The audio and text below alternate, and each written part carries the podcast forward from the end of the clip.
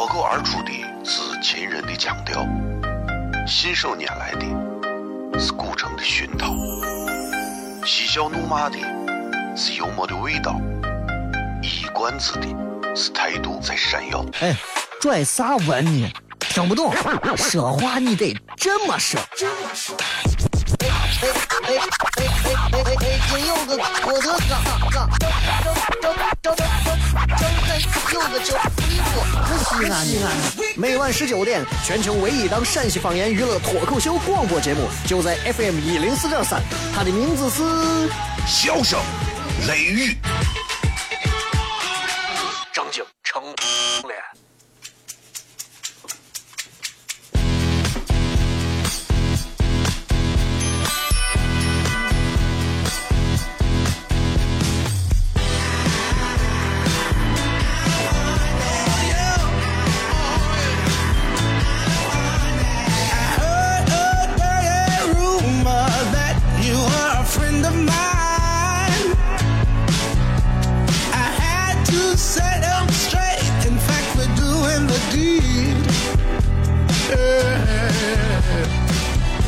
好了，各位好，这里是 FM 一零四点三西安交通旅游广播啊。每个周一到周五的晚上十九点、二十点这一个小时，小雷为各位带来这一个小时节目《笑声雷雨》。各位好，我是小雷。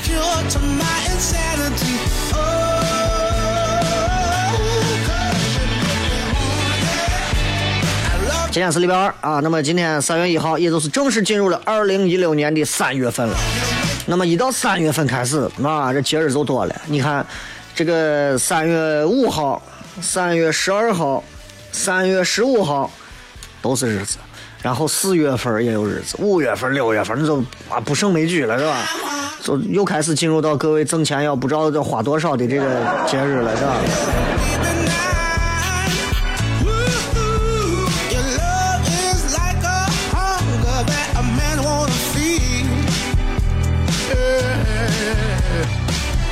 微博、微信，各位搜索“小雷”，呼啸的啸，雷锋的雷啊。那个微博，今天我们的直播帖也是一句非常简单的一个互动内容，一句话就可以了。说上一件小事，让你觉得这个社会很复杂啊。那社会当中包含了人，其实我说人很复杂，或者社会很复杂，都是一回事，对吧？社会人反正都挺复杂的，啊。就是。嗯，我说一件小事，让觉得我觉得就很复杂，就是，就是我经常会遇到一些事情，别人跟我说，哎，做一件啥事情，谈的都挺好的，然后我也很有信心，结果呢，很快这个事情就不了了之了。第一次出现这样的事情的时候，我觉得可能是对方真的有点啥问题啊，或者是还要等一等。结果我一等等了两年，然后那就没没办法了，对吧？后来又跟别人谈一些合作，哎，又说这个这样一定可以很怎么样子，很好，很好，很好。结果又不了了之。后来我才知道，其实这个社会的复杂，并不仅仅是在于对方，或者是社会上的每一个人内心当中都有很阴暗的一些东西，或者是要要要要要使弄你的东西，对吧？还有一些是在于每一个人其实都做好了，都有一个账本那这个账本可能在自己的心里。当我们自己认为这一次我们肯定有赚无赔的时候，可能在别人心里觉得这一回是有赔无赚的。所以你说这些东西，对吧？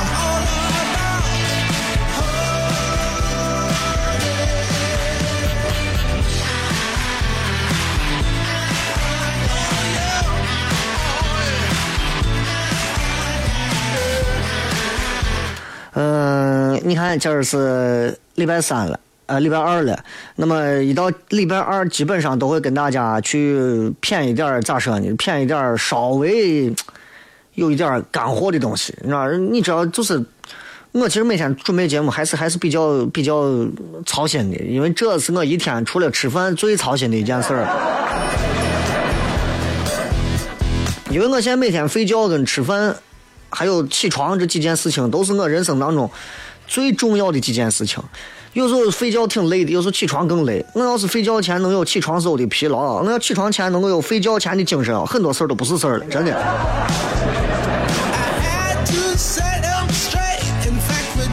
所以，呃，告诉各位，真的，这个任何时候啊，任何时候，其实人生有很多哲理，其实就在床前、床后和床上、床下。休息一下，回来片。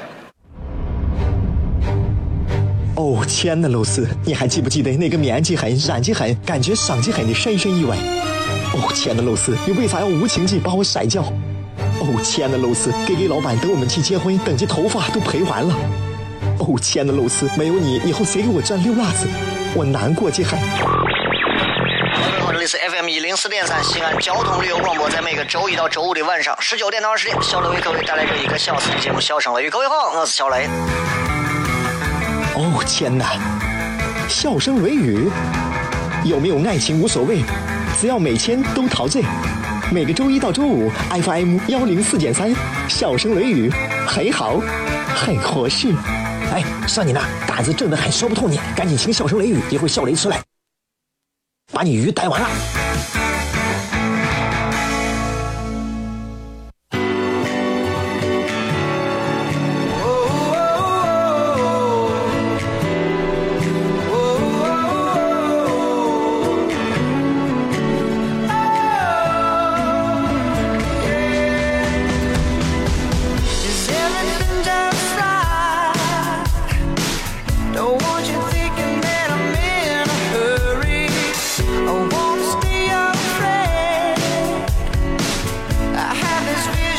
欢迎各位继续回来，笑声雷雨，各位好，我是小雷。大家在听节目的同时，也可以在微博关注一下小雷的微信公众平台啊，小雷两个字就可以了，就是在你微信添加好友里头直接搜索小雷，口字旁严肃的肃，雷是雨田雷。啊，这个添加关注之后呢，每天都会有一些有趣的内容信息送给各位。然后这一段时间，就是你也看啊，这段时间一直在给大家发语音，呃，原因也是因为这段时间一个人在做微信上的很多事情，所以现在有点顾不过来啊。那么最近也希望能够有一些调整，然后争取除了语音之外，也有一些别的内容能够让大家觉得有点意思。但是归根结底啊，那小雷的微信微信号上十万人。反正是牢牢不动的，就这十万人。今天可能走十十几个、几十个的，明天可能又会来十几个、几十个。反正这十万人是雷打不动的。感谢你啊！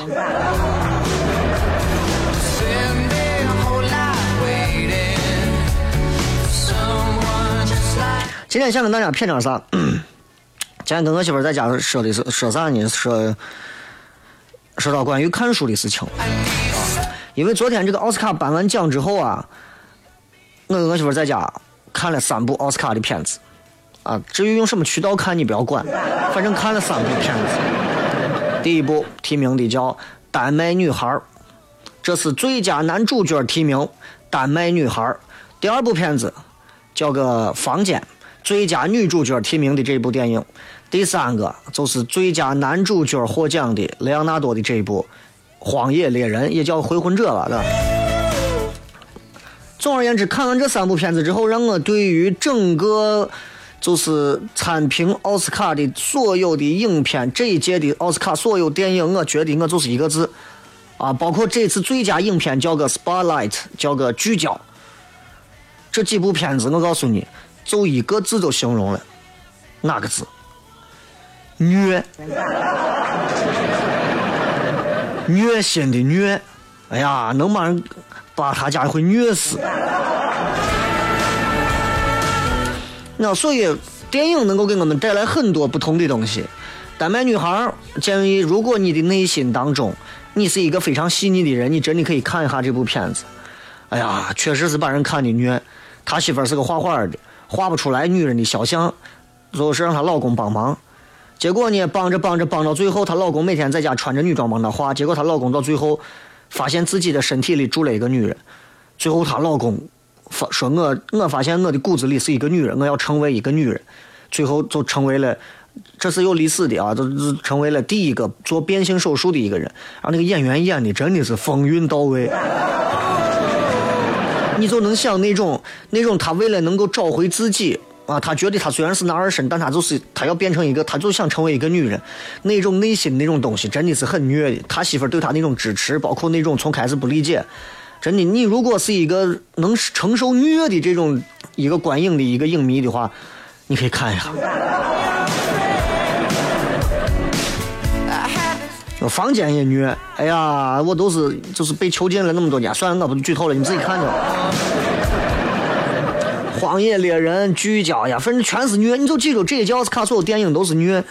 但是我觉得啊，电影这个东西，它是别的替代不了的。看一部电影，你能受到很多的教育，哪怕你会发现都不过都是人编的嘛。但是你可以很长时间不看电影，但我觉得一个人不能很长时间不读书。有一句话叫啥？有一句话说：“大学毕业等于零。”这句话对于每一个你说给人家听的这些大学毕业生来讲，真的这是一个非常大的伤害。啊，这真的是这样，就是，但是你知道，我每一个毕业完之后没两年的人，我们都会重新拿这句话去说给之后的年轻人。比方有人说雷哥，我大学毕业了，你觉得我大学毕业之后能干啥？我说大学毕业能咋嘛？大学毕业等于零。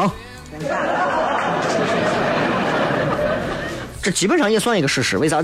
呃，实际上就是绝大多数的工作岗位对一个年轻人的期望，也就是你啥都不会做。所以，对找工作的人来说，最重的自然不是你拥有的工作能力，而是他的态度和他的潜力。所以，我觉得读书，读书非常重要。嗯。经常你会去面试一些人，或者你去参加一些面试，你会发现读了书的跟不读书的差很多，啊，差很多。你有一段时间不读书，你会发现你的精神世界一片荒芜，空虚至极。你有时候你我比如说，我现在有两个礼拜一本书都没看过，你现在让我给你上节目，如果我不是对着啥念，我在这硬给你在这说，说出来的真的都是一堆废话。为啥？因为主持人是一个不断要掏的东西，你没有东西，你掏啥？你到最后没有掏的，你就只能掏一些胡编乱造的。读书是一个人从书里面去吸取营养的一个过程，不读书你就把这个输入的通道断了。你的工作可能需要你每天往出掏、往出输出，那就最后就是有一天，为啥很多主持人最后转行了？哎呀，转行是因为主持人这个行业不读书。你看很多主持人做生意灵得很，哎呀，在节目上给你大谈特谈他的生意经，谈他的人脉网，谈他的渠道，谈他的想法，就是不谈读书。为啥？不读书。人有一个劣根性，就是对自己的一个智能水准啊，显得很自信，以为就是我们一旦成熟，我们一旦成熟以后。就会学到很多的本领，就会有很多所谓的丰富的工作的经验，就能够轻松的应对很多工作的挑战。那现实情况反的不是这样的。如果你缺少了持续的输入，一个人的智商都是属于那种简直就是蹦极一样往下掉的一种姿态。你会发现，你不读书真的是这样子。不信你找一个测试智商的标准试卷，你去测一下，你看你比你学生时候你差多少？那有人说，那你小雷你这就胡说了，为啥？学生那会儿啊，对吧？做题做的多，状态好。现在工作忙，对题比较生疏，一时我可能适应不了，我得不了高分。那好，接下来我来给各位说两个问题，各位来尝试着回答一下，好不好？来尝试着回答一下。回答之前，你们可以加一下我的个人微信，微信公众平台啊，搜索“小雷”两个字，好吧？呃。就是你会发现，你你你你要诚实回答这两个问题，然后你就知道了，你就你就你就能发现你的辩解是如何的漏洞百出。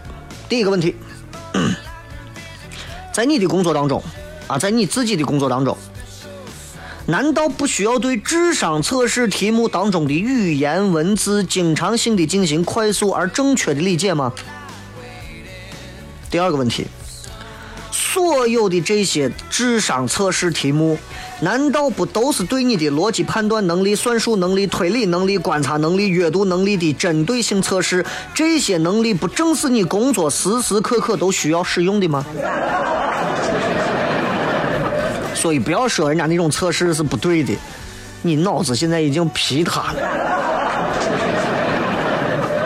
很多人说啊，你知道小雷，我每天工作完我有多累，我就想找个地方洗个澡，泡个澡，按个摩，呃，喝个茶，哎呀，这就是推个精油，啊、睡觉。工作特别忙的人会 会连续的长时间忙碌之后，大脑会有一种空空如也的感觉。但是真的光是大脑的感觉吗？我告诉你，no。一个人啊，这个全身啥都可以说潜力不大，大脑的潜力是巨大的。我们这辈子都跟大脑斗了，这辈子斗不过大脑。在我们死之前，我们都不会把大脑完全的掌握和了解了。你要知道，很多时候我们会觉得，哎呀，大脑是人头上最重要的东西。你别，你要，你不要忘了，这个想法是谁下的？如果每天负责思考的是脚趾头，脚趾头会认为脚趾头才是这个世界上最重要的东西，对吧？一个人大脑的潜力非常大，日常的那些工作内容不会让大脑消耗到最后，让他觉得我疲累的、疲乏的已经不能应付了。不是的，之所以大脑会空空如也的感觉是啥？是因为你总是在输出。大脑警告你：我要东西，我要东西，我要东西，我要干货，我要硬货，我要知识，明白吧？比如说，礼拜一的晚上，昨天你跟伙计去夜店，四五个妹子陪着。今天晚上你们又去酒吧，又约了几个妹子。明天你们打算再到 KTV，啊，又叫了周一的几个妹子。礼拜四你们又约好一块去休闲消费、打牌、农家乐、泡温泉，啊，叫了周一周二的好几个妹子。礼拜五，你说周末了，开车咱出去到周边转一圈，开车又带上了个妹子。每天这样子做下去，你会发现你的大脑啊，你大脑已经臭了，真的。大脑，大脑就是，就觉得你每天这个样子，你啥都不给我，你还想当人家妹子面讲一些东西？你看你都讲的都些啥烂怂玩意儿嘛？真的，真的，大脑够够的，大脑够够的。那现在有一个实际问题就是，很多年轻人现在不读书，现在玩手机。我媳妇跟我说，我不读书怎么了？我现在读电子书，电子书不是书吗？有一个事实很必须承认，年轻人不读书，他仍然觉得 very happy，啊，很开心。相对年轻人，年纪大的人才会更容易感觉到不读书导致的输入缺乏。我在十年前就觉得不读书我根本不会咋，我仍然是整个省台市台里头最有信息量的人。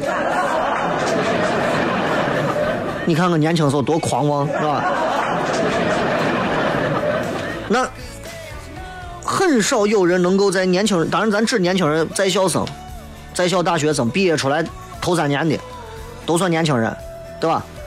那现实当中经常见到的情况是，年轻人正因为不读书，正因为现在的年轻娃们不看书，年轻娃们过的日子才开心。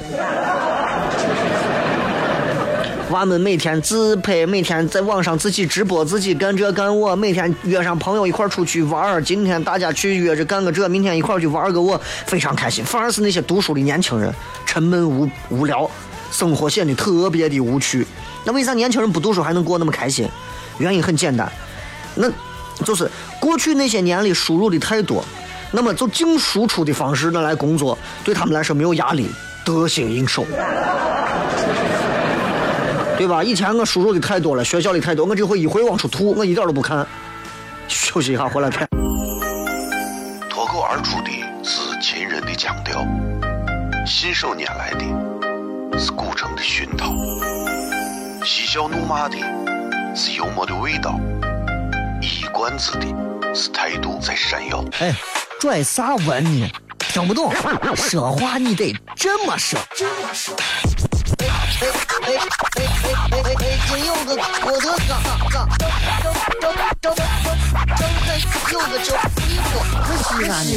每晚十九点，全球唯一档陕西方言娱乐脱口秀广播节目，就在 FM 一零四点三。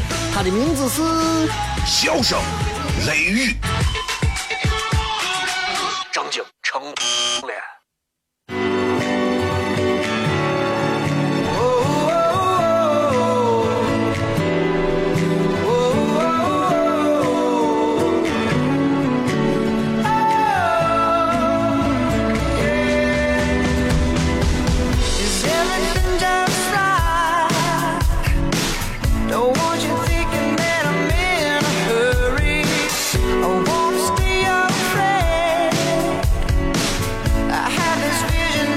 各位继续回来，笑声雷雨，各位好，我是小雷。微博各位可以搜索“小雷”两个字啊，找到我的个人微博。我的微博现在是不加微的啊，为啥？专门把微去了，就是为了更贴地气一点。啊，加不加微没有啥实际意义嘛，对吧？对我来说，加微反而有些人无聊的，他就指着你的微上的认证，然后到处开就开始说你，你还不能张嘴，你张一句嘴啊！作为一个公众人物，你咋？我现在我现在我就我就你帮我咋？反正我把微去了，主要是为了重新自己重新把自己想要的一个身份认证弄上去啊。他们那个认证信息有些东西手续太麻烦了啊，就是真的是看人下菜碟儿。你新浪微博这个认证啊，真的有时候我跟你说，真的有时候挺讨厌的。为啥讨厌呢？我不能用另外两个字形容啊，就是举个例子，你们看过郭富城的微博个人认证吗？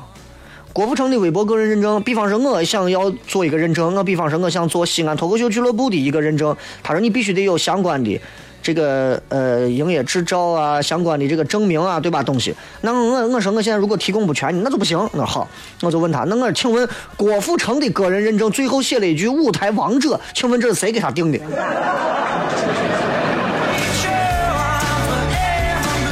这东西是吧？当然，我跟郭富城比不成，那是我小时候童年的偶像呢，对吧？这对他也不完。那今天不说这，今天说的是看书的事情。当然，微信也可以搜索“小雷”，呼啸的啸，雷锋的雷，啊，找到我的个人微信公众平台。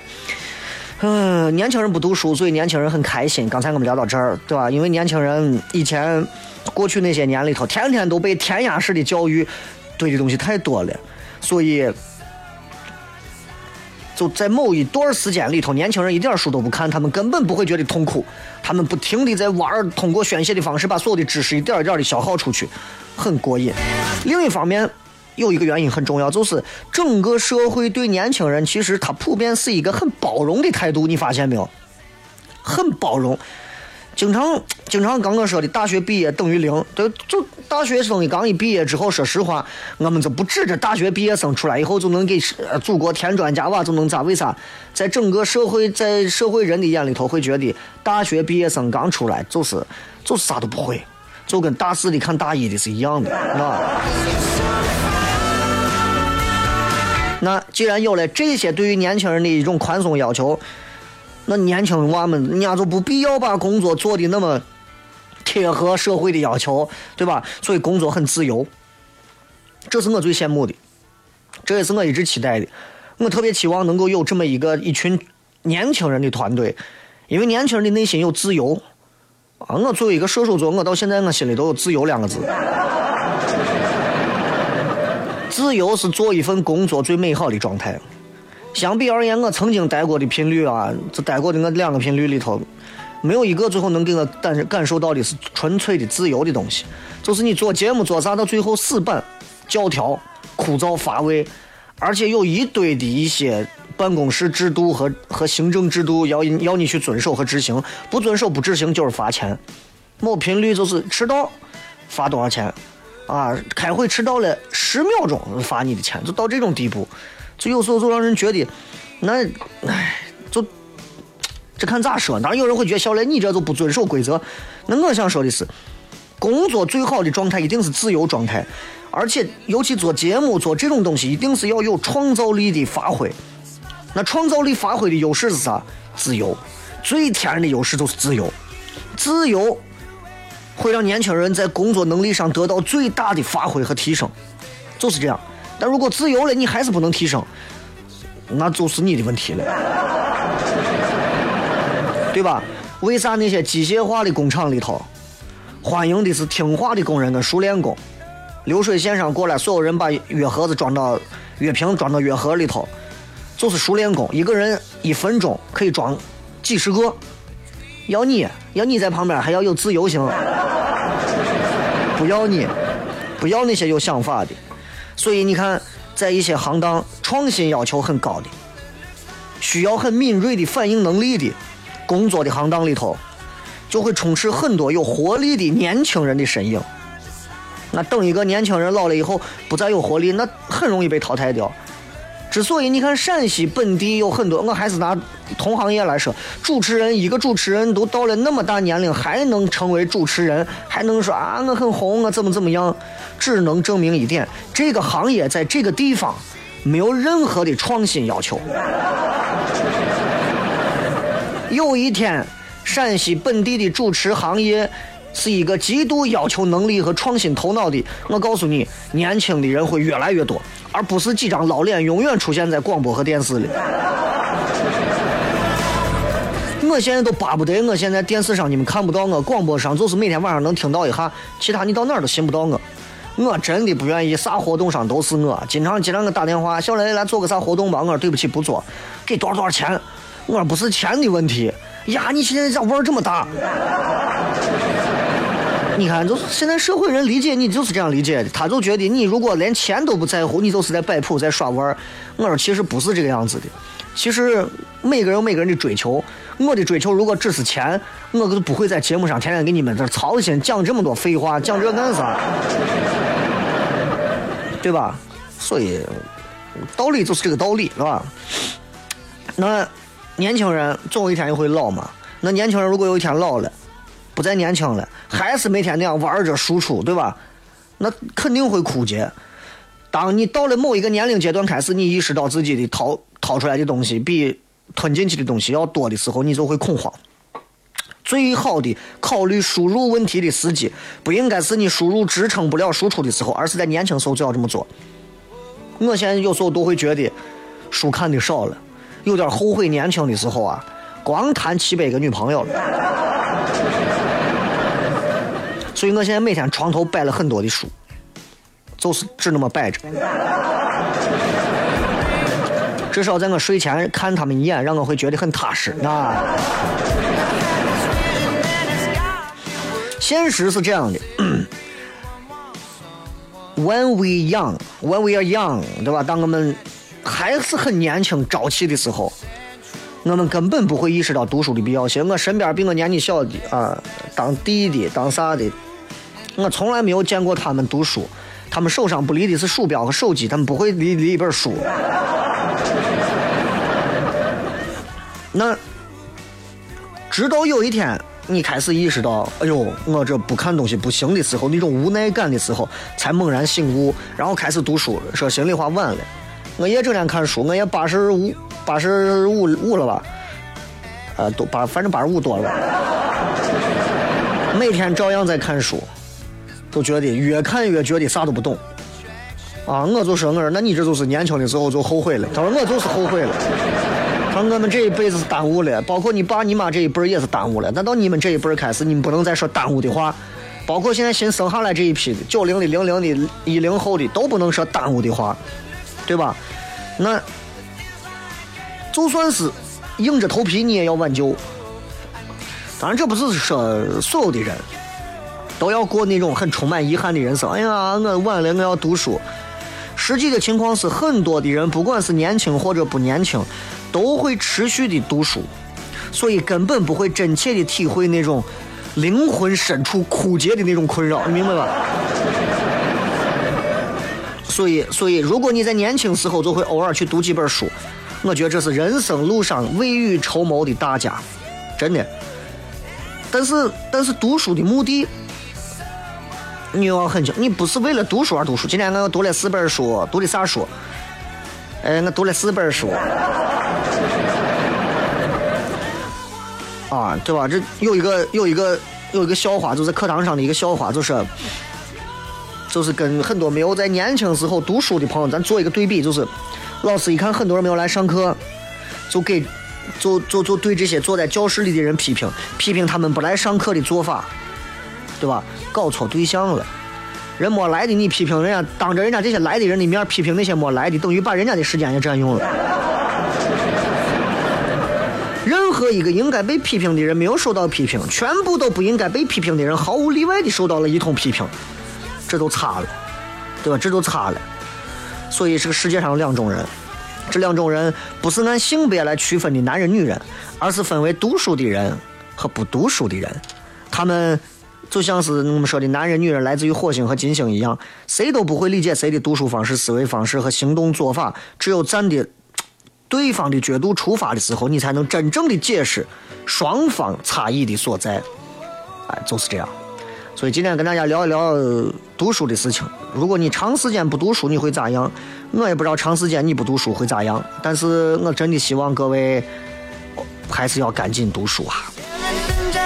新浪微博、微信平台搜索“小雷”两个字，回来以后互动。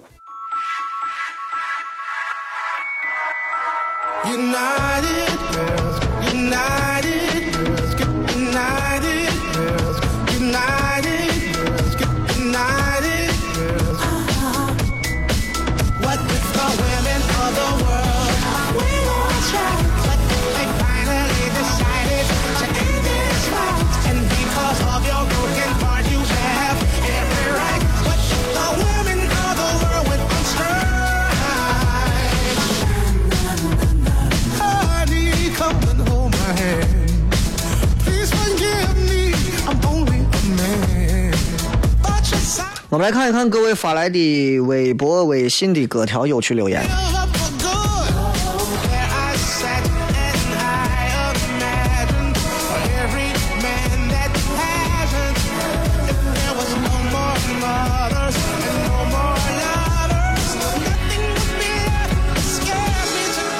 呃，今天我们讲的是这个说一件小事，让你觉得社会很复杂。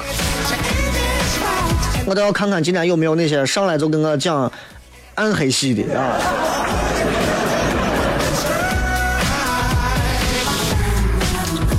来看一看啊，这个对于很多朋友讲的一些我不知道的事情，我就不念了啊。呃，这个爱新觉罗说，上个公交手机就往兜里放了五秒钟，手机就给偷了。这个这个取决于，嗯，你自身瓷的程度，是吧？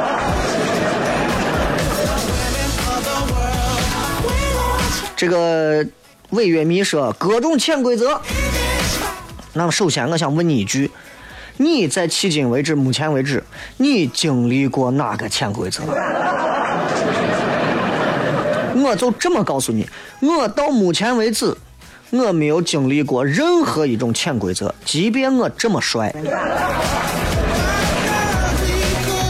这个啪气大说有两个人坐摩的，摩的说十块，一下车，一人十块。那这就怪你的社会经验不够丰富了！为啥不问清？十块啥十块？是一个人十块吗？一条腿十块？一只鞋十块？上一是拿红包的金额衡量关系。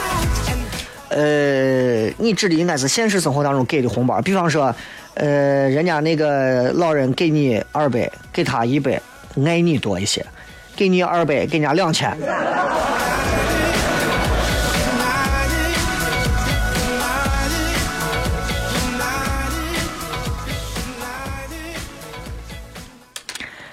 呃，八百小平奔北坡说欠欠钱的是爷，要钱的是孙子，这是这是天经地义的嘛。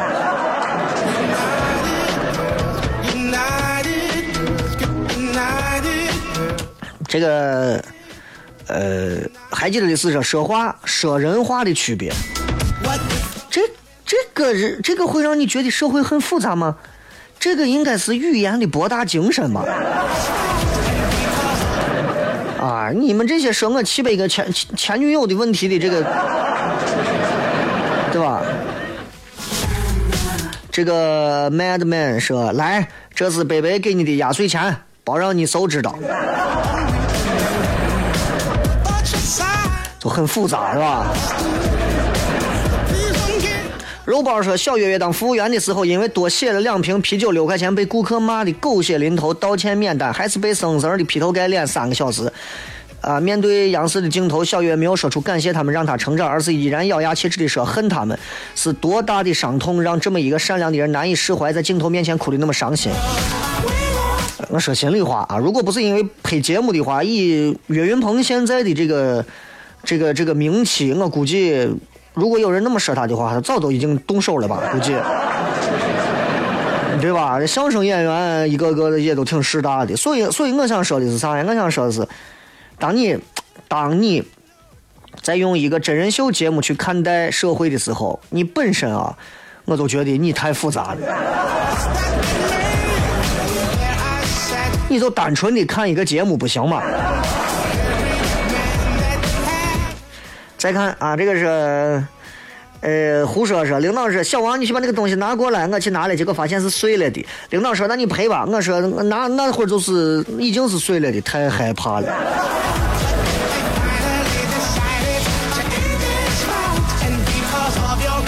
你领导就是故意想黑你。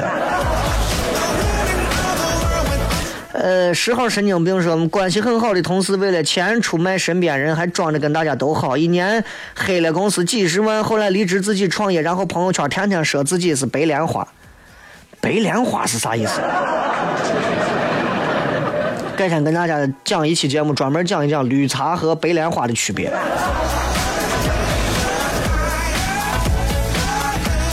当然牛说我在渭南的寄宿学院，让某个老师找我的报名档案袋，竟然还让我预付他十块钱，说是辛苦费。然后我自己在柜子找到了，突然觉得社会很水。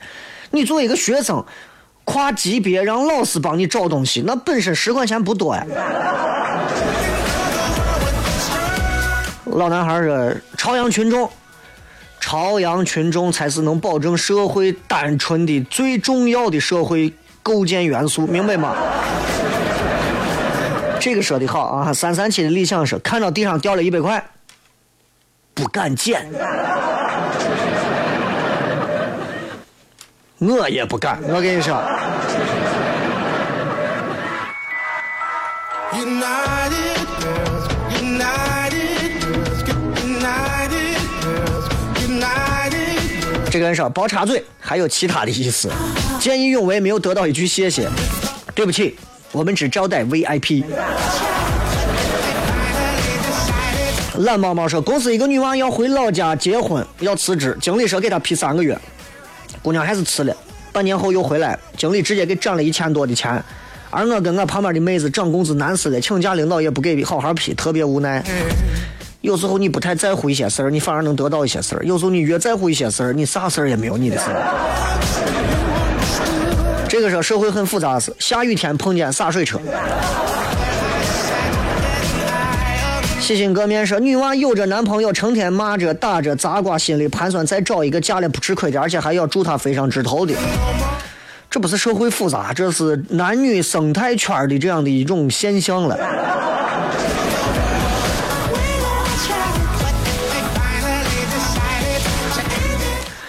呃，节奏的低调说，人前让别人觉得你俩关系很好，人后给你捅刀子，两面三刀。那你要想别人捅你刀子，咋不捅别人？你肯定有值得捅的地方。大大说，空间朋友圈推送消息对我来说没有什么卵用。小雷你呢？第一，空间我从来没玩过，朋友圈我偶尔会发一些信息，仅仅是作为一些信息的发送，为了让别人知道。比方说，我最近要有一个啥事情，就是仅此而已。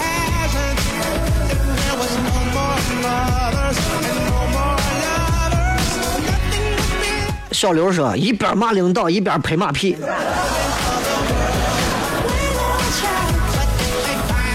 我觉得这种人应该应该都已经在单位委以重任了。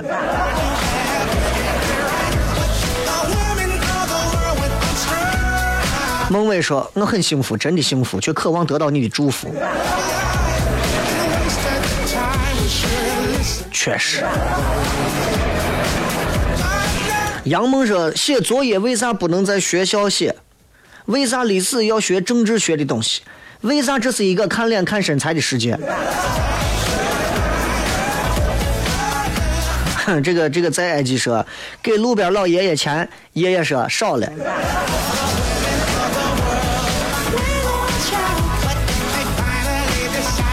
爷爷怕下回见不着你这么个好心人了，就一次给你说一步到位吧。车心说：“我大西安竟然有个人号称东郊吴彦祖，这个社会太复杂了。这是自信的表现。这个啊，让村委会开个证明，还要塞两包烟。那你这你这现在到啥地方，你求人办个事情，不得塞包烟？一包烟你你哎，一包烟能帮你把证明弄下来吗？把烟递给人家就能弄下来，那就证明对不对？那就证明这是有必要的。王博儿说：“我们主管领导没在。”哎，这句话常有啊。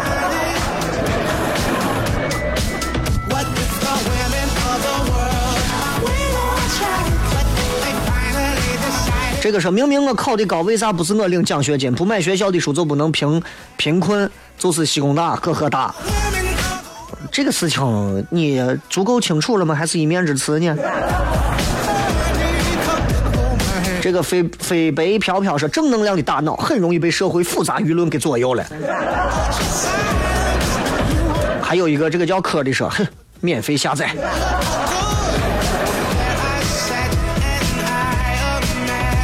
明哥说，你有七百个前女友，让我觉得社会复杂的都不要不要了。放心，哎呀，放心，反正其中又没有你嘛，你安安全全的嫁你的。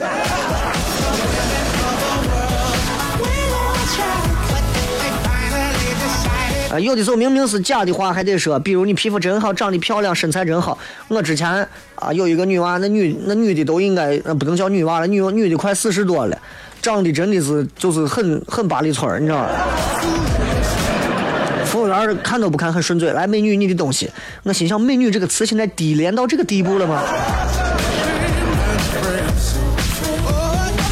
好了，再次感谢各位收听今天的节目，今儿就到这儿了，明天同一时间继续晚上回来，笑声雷雨。